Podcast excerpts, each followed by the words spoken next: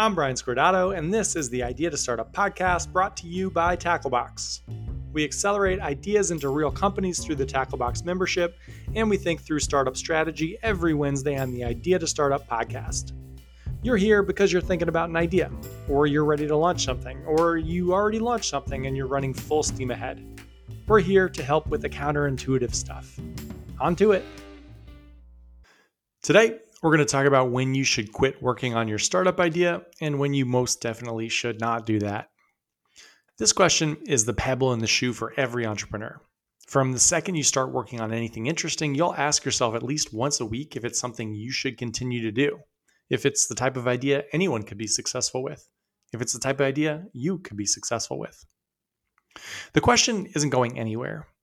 We've had hundreds of founders go through Tacklebox and they've built businesses collectively worth over a billion dollars. And I'm pretty sure every last one of them has questioned themselves repeatedly about this. So we've got to figure out how to handle it because you're going to question yourself about it too. And if you don't have a system for it, it'll consume you. The doubt will pull you away from opportunity based thinking. You're going to think smaller, you're going to take fewer risks, and you'll constantly jump at shiny objects. The founders who are insecure about their idea are the ones currently emailing me asking if they should add ChatGPT to their restaurant food sourcing marketplace. The reason the question is always in the back of entrepreneurs' minds is that it is really important. Tons of founders quit on things right before they could have been successful. Others waste years of their lives pursuing something that never had a chance. There is a Seth Godin quote that I love. He says extraordinary benefits accrue to the tiny minority of people who are able to push just a tiny bit longer than most. But in the same book where he has that quote, The Dip, he encourages lots of people to quit the stuff that isn't working fast. Both pieces of advice are great. It's a tough little contradictory chestnut to crack. So, today we'll help you build a system to figure out the difference between the two, to identify the idea you should stick with and the idea you should quit on. We've got two methods that make up this system one about your customer and one about you. And in a nice little useful twist, they'll also help you evaluate and plot your course as you build. So let's get to it. Should I Quit is loaded with a 747's worth of baggage because we're all human. It's the fundamental human question stay or go. Whether that's stay or go in the context of a significant other, or a city, or a job, or your best friend's 30th birthday party when the clock strikes midnight, the question is loaded and hard. For entrepreneurs, it's especially hard for two reasons. First, the lack of context. When I take a sip of milk, even if the expiration date says it should be fine, I can tell if it's expired because I've drank a lot of milk in my day. I know the signs. And those signs are rarely misleading. If it smells sour and has chunks in it, I shouldn't just power through because the sourness might eventually lead to something sweet. It is just going to stay gross. But when you're looking at the decision of should you stick on your idea or quit, it is unlikely you've ever made this type of decision before. Maybe once, possibly twice, but definitely not 50 or 100 times, which is the type of experience you'd like before making any huge decision. And if you're looking for help from friends, it's unlikely anyone you know has made this decision and can help with context either. And even if you have made the decision before, or if friends have made the decision before, the feedback loop on quitting or sticking with a startup is so garbled, it's unlikely you'd know if the decision was good or bad anyway. You could have thrown out a fresh gallon of milk or kept drinking from a lumpy sour one and you wouldn't know the difference. You just don't have enough context to make a decision based on experience, which is how humans make decisions. That is bad. That's why there's a pebble in your shoe. The second reason the question is particularly hard for entrepreneurs is because of the shape of the entrepreneurship success graph. It's well known that there's no better medium for graphs than a podcast, I know, but this one's simple, so just lend me a little brain power for a visualization real quick. For most things in life, the progress graph looks the same. On the x axis is time, and on the y axis is progress. And the things that power the graph on a consistent upward sloping curve are effort and tactics, with an emphasis on effort. Pressure plus time equals progress. If you're trying to learn piano or Spanish or lose weight or run a marathon, how to be successful really just isn't a secret. Sure, a running program with the perfect mix of sprints and longer runs and weight training and recovery might be marginally better at preparing you to run that marathon, but really, the variable that matters is effort. If you put in consistent effort, if you run four times a week for six months, you'll get much better at running and you'll be able to run a marathon. In the startup world, That is just not the case. Consistent effort doesn't guarantee an up and to the right graph, doesn't guarantee a thing. To visualize the entrepreneurship success graph, picture a staircase, long flat periods, and then a sharp upward slope for a very short period of time, then another long flat period. The startup world is a world of unlocks, of step function growth, of searching for secrets that other people don't know, positioning those secrets properly, then unlocking a bunch of value, then trying to do it again. The hard part about this is no one has any clue how long the flat period is before the first step. Here is an example.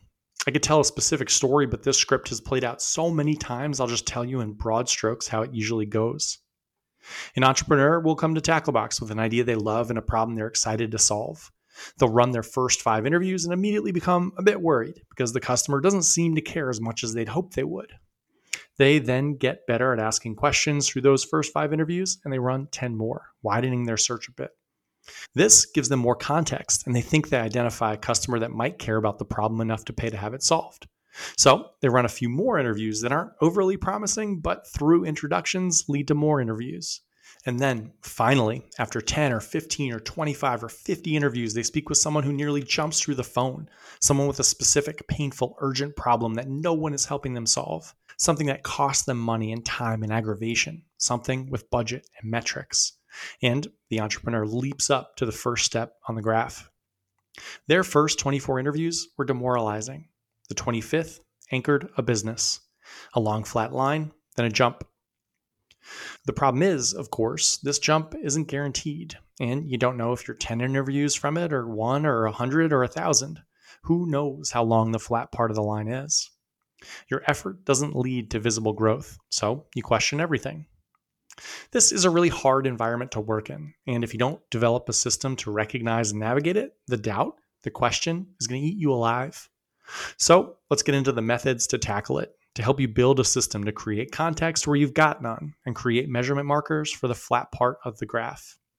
Our system will measure systemic and solvable problems for your customer and for you. And we'll do it after a little smooth jazz. If you've got a startup idea and a full time job and want to test out the former before you leave the latter, come and work with us. Apply at gettacklebox.com.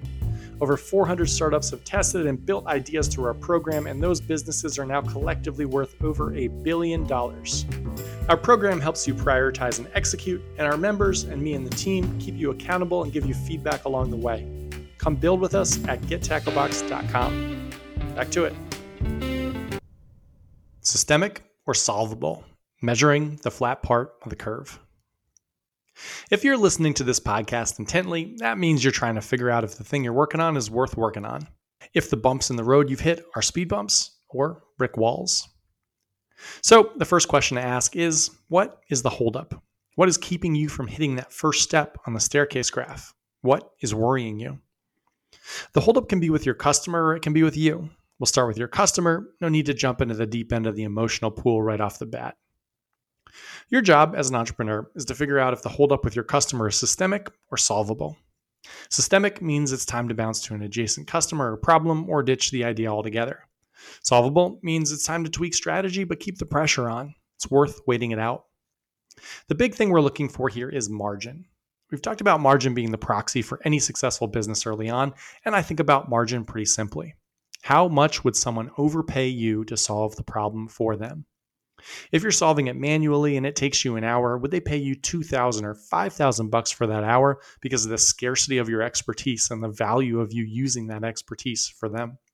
Does it create an enormous step up in their business, one that'd be obviously worth the money?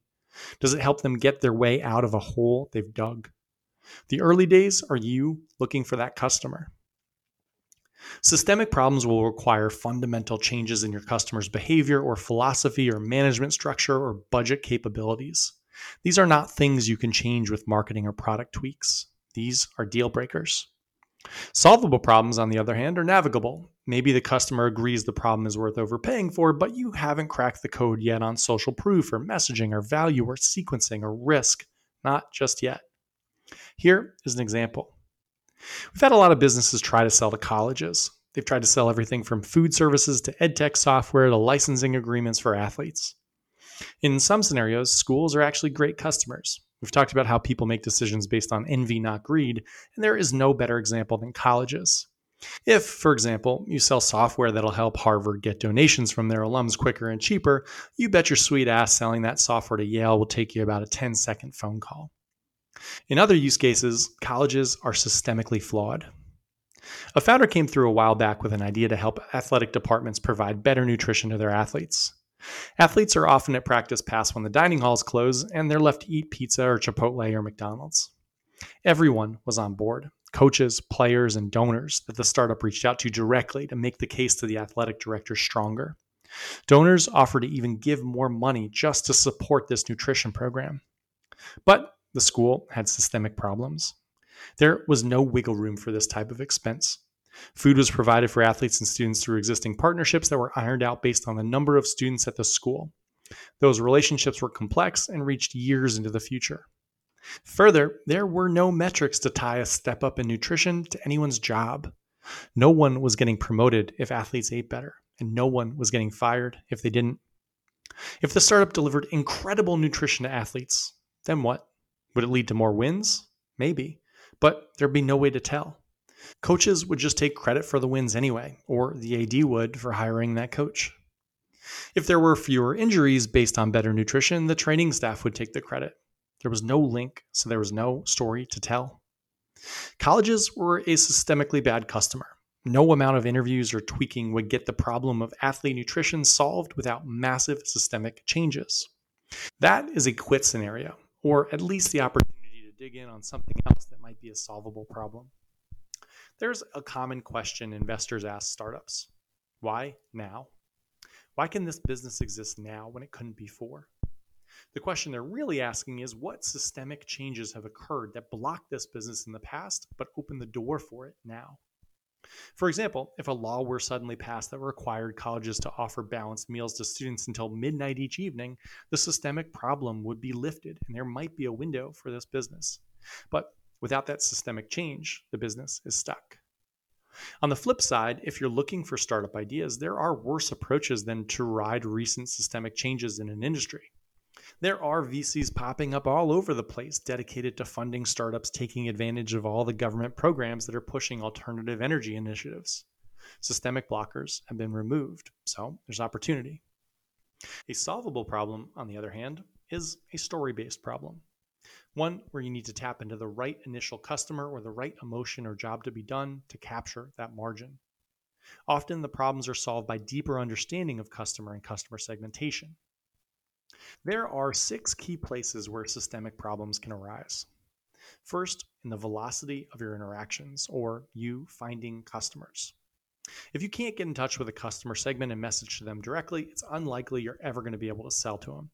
If you aren't getting faster at getting customers to speak with you or building systems that do it, there's definitely an issue and it could be systemic. Second, conveying value.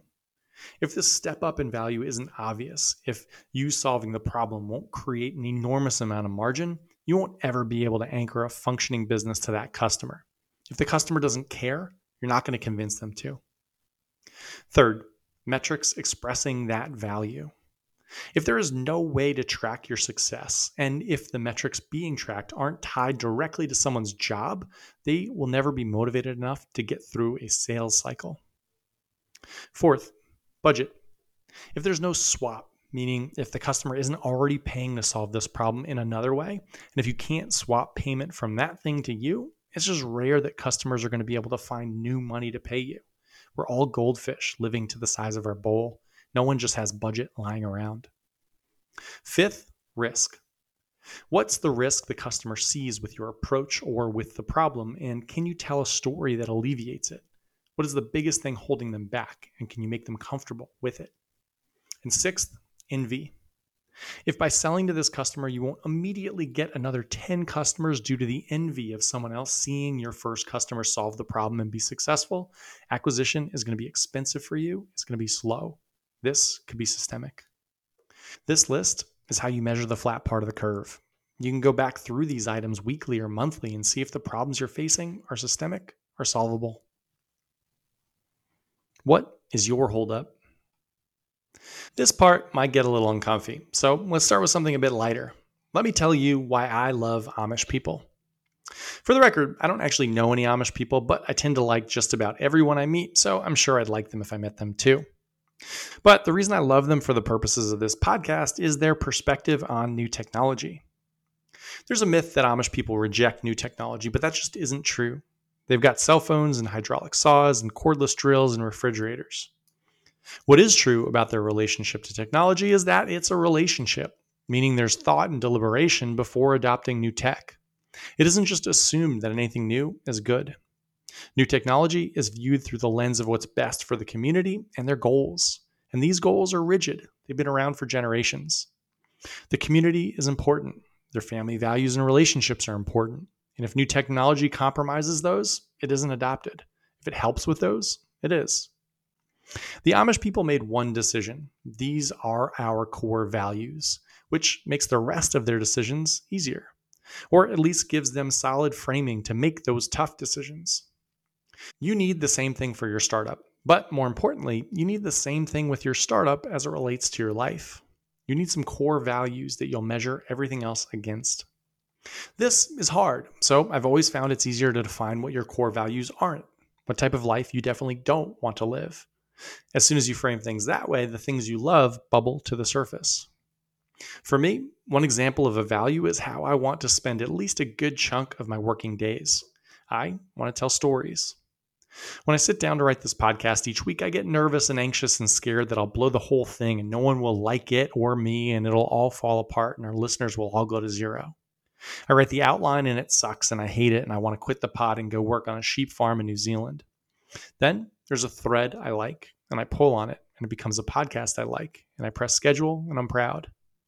Is that a weird dynamic? Sure. Is it healthy? Almost certainly not. But I love it. I can't live without it. Any business I'm ever a part of needs that. Maybe not the specific writing a podcast part, but that creative outlet part. And if, while testing out an idea, that isn't going to be there, I drop it like the Amish people drop PS5 because it pulls away from their community values. So, the first thing you want to define is how you definitely do not want to spend your days. Then you want to find the opposite of that. If that isn't and has no chance of being a part of your business, what are you doing? That is a systemic problem. Next is customer as they relate to you. Whatever startup you build will require a ton of sacrifice. There are things humans happily make sacrifices for and things they will not sacrifice for. I've found the biggest sacrifice drag has been customer. If you're helping a customer you love, one you really want to help succeed, the sacrifices that pull you from friends and family and other opportunities don't hurt as much. If, on the other hand, you're pursuing an idea you think you're being opportunistic about or capitalizing on a market inefficiency or thinking it might just help you get rich, you are going to struggle.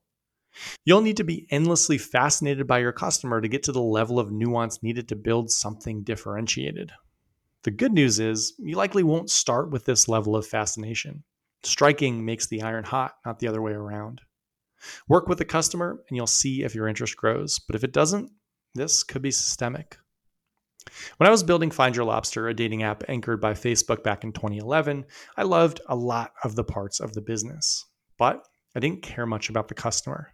I didn't not care, but when it was 2 a.m. on a Saturday night and I was working for my 50th day out of the last 53, including weekends, and I was watching my 20s slip away, it was hard to convince myself that what I was doing was worth the sacrifice. What was this all for? I was going to help people date, which is great, sure. But this customer would be fine if I didn't exist. People have been dating for a really long time without Find Your Lobster. I just couldn't find that endless motivation for the customer who would have been fine without me, which meant I had to be motivated by other things, which tend to have expiration dates. The introspective part of the quit or persevere decision has to do with your motivators.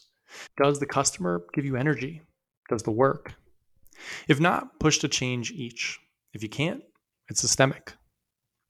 The final part of this is covered in the podcast Sell the Position, which I'll link to in the show notes. But the short version is this If everything else was on the table, would you choose actively this opportunity, this customer, this path? If there were no sunk costs, are your instincts that this is the right thing for you to be working on? If someone else was running your business, would you invest every cent of your savings into it? Because that is what you're doing. If no, listen to the earlier parts of the episode and try and figure out why.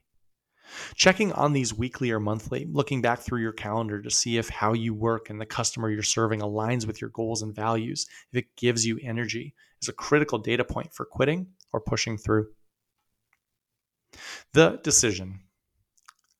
These methods are meant to give you the two things entrepreneurs struggle to get context for the decision and measurement in the flat part of the curve.